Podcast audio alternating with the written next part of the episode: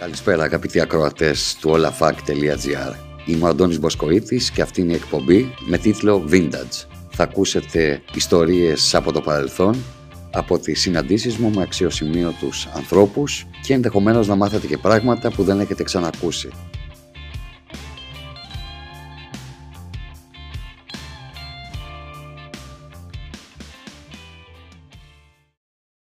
Φλέρι Νταντονάκη, η φωνή που είχε τη δύναμη της Σαγίνης. Από το 2001, από όταν έφτιαξα το ντοκιμαντέρ για τη Φλέρι Νταντονάκη, αναζητούσα τον σκηνοθέτη Θόδωρο Καλομυράκη. Είχα διαβάσει πως το 1973, στο Φεστιβάλ Κινηματογράφου Θεσσαλονίκης, είχε συμμετάσχει μια δική του ταινία, το Ακρόπολης Express, με πρωταγωνίστρια την ιέρια του μεγάλου ερωτικού. Ήταν αδύνατο να επικοινωνήσω μαζί του. Ζούσε μόνιμα στην Αμερική τότε και είχε χαθεί μάλλον από τα εγχώρια κινηματογραφικά δρόμενα. Ούτε χρήση του διαδικτύου ήμουν, όπως σήμερα, ώστε να είχα ευκολότερη πρόσβαση σε αρχεία και ηλεκτρονικές διευθύνσεις. Κι έτσι, για πολλά πολλά χρόνια, η θέαση του Ακρόπολης Express παρέμενε κάπως σαν όνειρο. Ώσπου ένα βράδυ είδα ένα άλλο όνειρο στον ύπνο μου, αλόκοτο, μεταφυσικό, το οποίο με έκανε να ασπαστώ εν μέρη τη μεταφυσική και να αρχίσω να πιστεύω πως με τη Φλέρι Νταντονάκη την οποία ουδέποτε συνάντησα, με συνδέει κάτι βαθύτερο, υπαρξιακό θα έλεγα, που υπερβαίνει τα επίγεια. Ήμουν, λέει, σε μία λεωφόρο της Νέας Υόρκης τη δεκαετία του 1960, στην Αμερική, που δεν έχω αξιωθεί μέχρι σήμερα να την επισκεφτώ. Άρα η μόνη εικόνα που έχω είναι μέσα από τις ταινίες και τα ρεπορτάζ. Και αναφέρω τη δεκαετία του 60, καθώς απέναντί μου σε μακρινή απόσταση είδα με απόλυτη ευκρίνεια τη Φλέρι Νταντονάκη, ήταν νέα, πανέμορφη, φορούσε μίνι φούστα και ψηλές μπότες. Η χαρά μου ήταν απερίγραπτη. Έκανα να κινηθώ προς το μέρος της για να της μιλήσω, αλλά με σταμάτησε απότομα η ίδια. Άπλωσε το ένα της χέρι, σαν να μου έλεγε θα σε δείρω, και έμοιαζε τρομερά εκνευρισμένη. Ήταν τέτοιο το σοκ που πετάχτηκα από τον ύπνο μου με μια δυσάρεστη αίσθηση.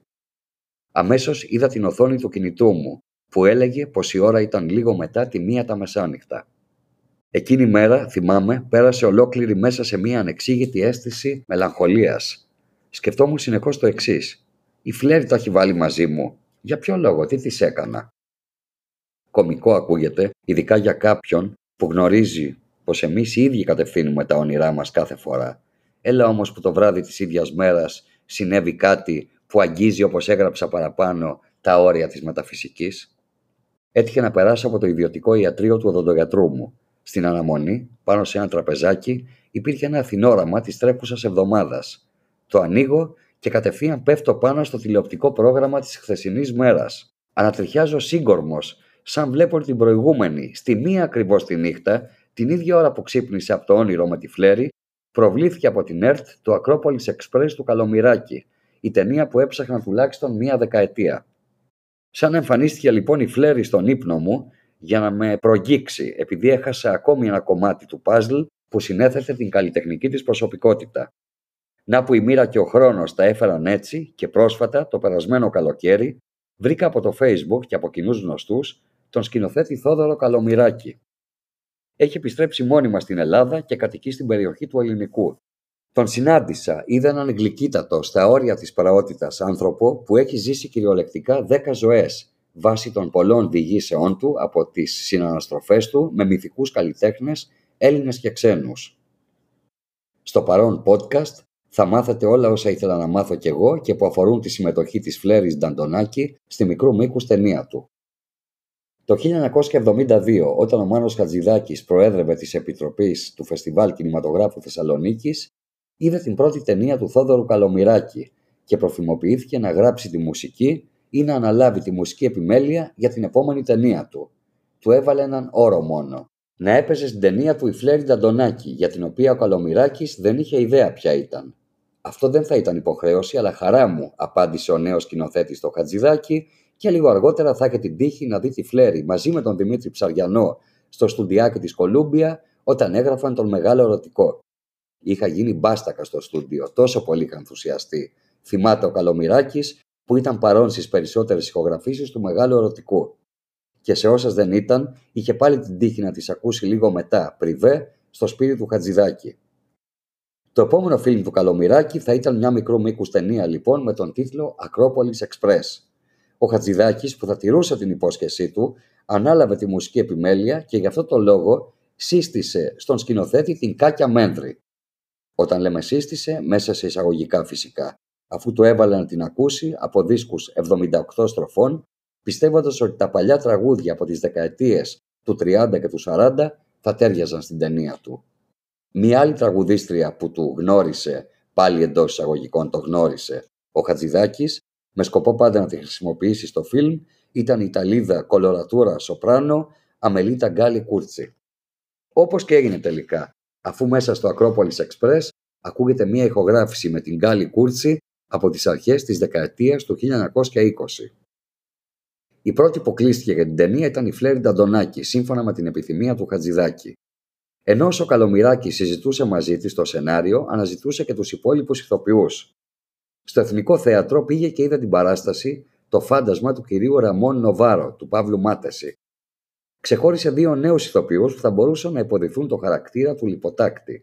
Ο ένας λεγόταν Γιάννης Λαμπρόπουλος και ο άλλος λεγόταν Αντώνης Αντίπας, ο μετέπειτα γνωστός σκηνοθέτης του απλού θεάτρου και σύζυγος της συνθέτριας Ελένης Καραΐνδρου. Ταυτόχρονα, πιθανώς πάλι μέσω του Χατζηδάκη, ο Καλομυράκης γνωρίστηκε προσωπικά και με τον συγγραφέα Παύλο Μάτεση. Έχει σημασία η γνωριμία αυτή, καθώς ο Μάτεσης με τις ξενόγλωσσες γνώσεις του έφτιαξε τους αγγλικούς υπότιτλους για την κόπια της ταινίας που θα πεζόταν στο Φεστιβάλ Θεσσαλονίκης. Ο Μάτεση επέμενε επίσης να διάλεγε ο σκηνοθέτης τον Λαμπρόπουλο και όχι τον Αντίπα, Πιθανώς να είχαν κάποια ιδιαίτερη σχέση οι δυο τους και ήθελε να τον προωθήσει. Αυτόν πήρα τελικά στην ταινία, αλλά ομολογώ πως δεν έμεινε ευχαριστημένος. Μετάνιωσα μάλιστα που δεν πήρα τον αντίπα, γιατί τα επόμενα χρόνια γίναμε φίλοι. Όπως δεν ήθελε ο Καλομυράκη να δυσαρεστηθεί ο Μάτεση που του πρότεινε τον Λαμπρόπουλο, έτσι δεν ήθελε να δυσαρεστηθεί και ο Χατζηδάκης που του είχε προτείνει τη Φλέρη. Το παράδοξο είναι πως μέχρι πρότινο που ο Καλομυράκη ξανάδε τη συγκεκριμένη ταινία του, μια και την είχε αποκηρύξει, πίστευε πως έπαιζαν μέσα ο Λευτέρης Βογιατζής και ο Δάνης Κατρανίδης. Διευθυντής φωτογραφίας στο Ακρόπολης Express ήταν ο Σταμάτης Τρίπος, τον οποίο είχε συστήσει στον Καλομυράκη ο Θόδωρος Αγγελόπουλος. Τον γνώριζα ωστόσο τον Τρίπο, θυμάται ο Καλομυράκη, αφού ήμουν βοηθός σκηνοθέτη του Φίλιππου Φυλακτού σε μια ταινία του με φωτογραφία του Τρίπου. Το θέμα είναι πως στα γυρίσματα της δικής τους ταινίας η Φλέρη τα πήγαινε καλά με όλους. Αγαπημένοι μου τους αποκαλούσε. Με το σταμάτη τρύπο όμως είχε πραγματική λατρεία. Για τις ανάγκες της ταινίας είχαν νοικιάσει ένα τρένο που έκανε τη διαδρομή Αθήνα-Γιουγκοσλαβία και ξανά πίσω. Δεν διασχίζαμε πόλεις, αλλά παιδιάδες και αμπέλια, αφηγεί το καλομυράκι. Ενώ ο τρύπος φώναζε συνέχεια τη φλέρη. Εξαφανιζόταν. Ενδεικτικό είναι πως μια μέρα τη βρήκαμε κάτω από τις γραμμές του τρένου. Είχε ξαπλώσει στα χορτάρια και έτρωγε παπαρουνόπιτες.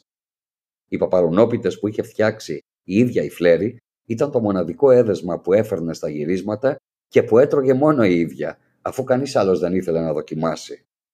Η αλήθεια είναι πως μαστούρωνες και λίγο με τις παπαρουνόπιτες της Φλέρης, οπότε λέγαμε άσε καλύτερα.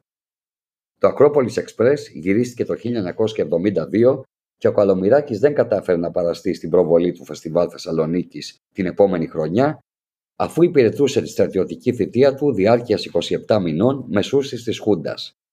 Λίγο πριν φύγει για Αμερική, το 1974, τηλεφωνήθηκε με τη Φλέρη, η οποία του είπε πως θα πήγαινε και εκείνη ξανά εκεί για να τον έβρισκε. Κάτι που τελικά συνέβη το 1976, αμέσως μόλις γέννησε τη μοναχοκόρη της. Έμενα στο Μπρούκλιν και με παίρνει φλέρι για να μου πει: Σου έρχομαι με το παιδί μου. Δεν ήξερα καν ότι είχε γίνει μητέρα. Θυμάμαι που γυρίζαμε όλα τα καταστήματα, μπορεί να ψώνιζε παπούτσια λόγω χάριν, αλλά έπιανε την κουβέντα με όλους και ίδρωνα για να τη βγάλω έξω. Τα πόδια της ήταν μέσα στην τρίχα, αξίριστα, ένα αντιαισθητικό θέαμα. Η ίδια όμως τα έδειχνε και έλεγε χαριτωμένα: Οι τριχούλες μου. Άγιος άνθρωπος, χύπησα κανονική, 100%. Η εμφάνισή της, οι μακριές Ινδικέ φούστες που φορούσε, το ελαφρύ μαστούριασμα που έκανε, η χάη διάθεσή της, το ξυπόλυτο περπάτημά της στις λεωφόρους, που την έκανε να νιώθει πιο ελεύθερη, όπως έλεγε, ήταν τα απολύτως δικά της χαρακτηριστικά. Μια μέρα μου δηλώνει πως θα έφευγε με το μωρό της και θα πήγαινε σε άλλη πόλη, εκεί που έμενε και στο παρελθόν προφανώς. Καθώς την αποχαιρετούσα από το παράθυρο του τρίτου ορόφου, Της φώναξα να προσέχει τον εαυτό της και το παιδί. Και τότε συνέβη κάτι απίστευτο. Τη στιγμή που της το λέω αυτό και έμπαινε στο ταξί, γυρνάει έντρομη και ουρλιάζει. Το παιδί, πού είναι το παιδί! Το είχε ξεχάσει στην πανιέρα. Ανέβηκε τρέχοντας τις σκάλες και πράγματι βρήκαμε το μωρό να κοιμάται. Δεν θα ξεχάσω που άνοιξε ένα πατεράκι πάνω ακριβώς από το μπάνιο, τράβηξε ένα σεντόνι που το έδωσα στη φλέρη, τύλιξε το μωρό της μέσα σε αυτό και το κατέβασε κάτω για να φύγουν. Περίμενα στο παράθυρό μου πάλι μέχρι να χαθούν με το ταξί, εφόσον κάτι άλλο μπορούσε να προκύψει τελευταία στιγμή. Έκαναν πολύ ωραίες συζητήσεις ο Καλομυράκη και η Νταντονάκη. Του μιλούσε τακτικά για το musical που είχε παίξει όταν τη γνώρισε ο Χατζηδάκης στην Αμερική. Το Jacques Brel is alive and well and living in Paris. Του είχε δείξει την κριτική του συγγραφέα και κριτικού Clive Barnes, που ήταν διθυραμβική για την ίδια. Στις κουβέντες τους, η Φλέρη μιλούσε ακόμη στον Καλομυράκη για τη Μελίνα Μερκούρη.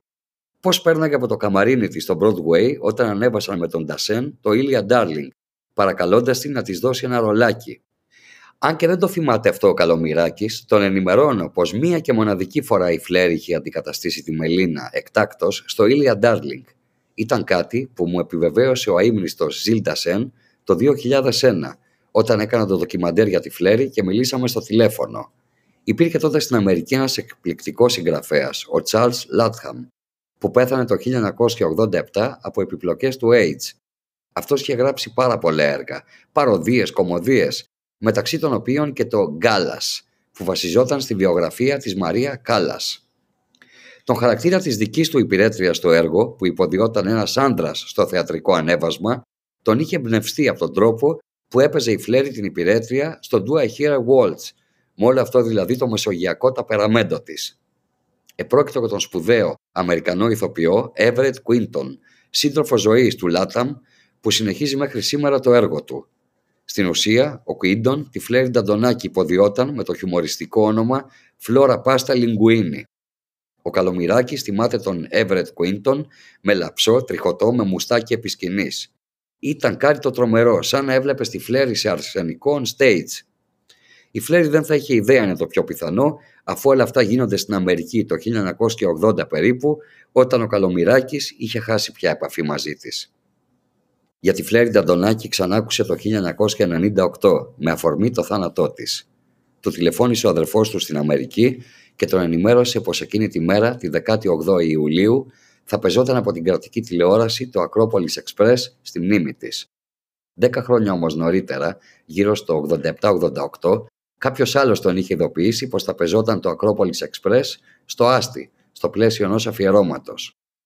Με συντάραξε ο θάνατος της Φλέρη, ομολογεί ο Καλομυράκη, όπως συμβαίνει με όλους τους προσωπικούς φίλους που έχεις μοιραστεί πράγματα και κουβαλάς αναμνήσεις. Την αγαπούσα, αλλά πέρα από τη δική μου απώλεια, ο κόσμος όλος στερήθηκε τη φωνή της. Δεν υπάρχει τέτοια φωνή.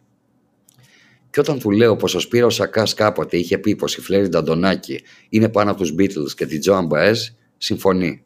Και εγώ το πιστεύω. Ούτε καν μπαίνω στον κόπο να τη συγκρίνω. Η Φλέρ ήταν συγκλονιστική, τόσο εδώ όσο και στην Αμερική, και δυστυχώς δεν κατάφερα μέσα στα χρόνια να βρω κάποια ηχογραφήματά της από τις πρώτες παραστάσεις του έργου για τον Ζακ Μπρέλ. Ο Μάνος Χατζηδάκης την αγαπούσε, την προωθούσε και την προστάτευε, και σκέφτομαι πως καλύτερα που έφυγε εκείνος πρώτος, διότι θα στεναχωριόταν πολύ με το θάνατό της. Και αν άφησαν από κοινού λίγα πράγματα, αποτελούν κανονικούς σταθμούς στο ελληνικό τραγούδι. Τον ρωτάω για το τι άφησε και ο ίδιος τελικά με τη Φλέρη Ταντονάκη. Αν πιστεύει πως το μοναδικό στοιχείο για το οποίο αξίζει να μνημονεύεται σήμερα το Acropolis Express είναι η παρουσία της. Έχει ενδιαφέρον η απάντηση του σκηνοθέτη. Την ταινία μόλις μου την έστειλαν προχθές, ψηφιοποιημένη και την ξανάδα εξαιτίας της συνάντησής μου μαζί σας. Δεν ήθελα, ήμουν μεταξύ του να βάλω να τη δω ή να την παρατήσω. Φοβόμουν, γιατί ήξερα ότι το είχα χάσει το παιχνίδι με αυτή την κινηματογραφική μου απόπειρα. Το μόνο πράγμα που με πέταξε εκτός, να πω την αλήθεια, ήταν η σκηνή που η Φλέρη διαβάζει τα γράμματα και κλαίει. Δεν θυμάμαι να έκλαιγε μόνη της, πρέπει να είχαμε προξενήσει τεχνητά δάκρυα. Τι υπερβολικός που ήμουν. Εγώ πάλι τους συστήνω να χαλαρώσει, καθώς η σκηνή μια χαρά περνάει σήμερα, στο πλαίσιο ενός γκροτέσκου στοιχείου. Επιμένει. Θα έπρεπε να ήταν ακόμη πιο γκροτέσκο, να το έχω φτάσει στα άκρα. Μου εξομολογείται πως ονειρευόταν να κάνει μια άλλη σκηνή μέσα στην ταινία που η Ευαγγελία Σαμιωτάκη θα ήταν ολόγυμνη πάνω σε ένα ροκοκό κρεβάτι, από αυτά με τις κουρτίνες και κάποιος θα τις έκανε έρωτα. Δεν το τόλμησε βέβαια, ενώ ούτε καν έφτασε στο σημείο να το συζητήσει με την ηθοποιό. Η ταινία αυτή φανερώνει την άγνοιά μου για το τι ήθελα να κάνω και μπορεί να έχει στοιχεία σουρεαλιστικού χιούμορ, ήταν όμως ξεκομμένα το ένα από το άλλο, δίχως καμία συνοχή. Θα το ήθελα να έχει βγει πολύ πιο αναρχικό φιλμ, μα δεν τα κατάφερα. Μην ξεχνάτε πως ήταν και Χούντα και με ένα καλύτερός μου φίλος τότε που τον λάτρευα ήταν ο Βασίλης Ραφαηλίδης. Ευχαριστώ τον Θόδωρο Καλομυράκη για το μοίρασμα της μνήμης και λίγο πριν φύγω φέρνει ένα μεγάλο φάκελο. Τον ανοίγει και μου βγάζει μια σειρά ασπρόμαυρων πορτρέτων της Φλέρης Δαντονάκη από τα γυρίσματα του Ακρόπολης Express, που δεν έχουν δει ποτέ το φως της δημοσιότητας. Παθαίνω την πλάκα μου. Πάρτα, είναι δικά σου, σου ανήκουν, μου λέει σε ένα συγκινητικό ξέσπασμα γενεοδορίας. Είναι φωτογραφίες που δημοσιεύτηκαν αποκλειστικά στο πρώτο τεύχος του Όλα Fag. Με τον Θόδωρο Καλομυράκη θα τα ξαναπούμε σύντομα, γιατί πέραν της μικρού μήκους ταινίας του με τη Φλέρη Νταντονάκη, τον σκοπό δηλαδή της επίσκεψής μου στο σπίτι του, ελάχιστοι γνωρίζουν πως είναι υπεύθυνος για το σχεδιασμό πολλών ιδιωτικών κινηματογραφικών αιθουσών. Μεταξύ αυτών και του superstar Michael Jackson στο διαβόητο Neverland Ranch. Ήταν το podcast με τίτλο Vintage με τον Αντώνη Μποσκοίτη κάθε Κυριακή απόγευμα αποκλειστικά στο olafak.gr Μην ξεχάσετε να κάνετε εγγραφή σε όλες τις δημοφιλείς πλατφόρμες podcast για να ακούτε πρώτοι τα καινούργια επεισόδια.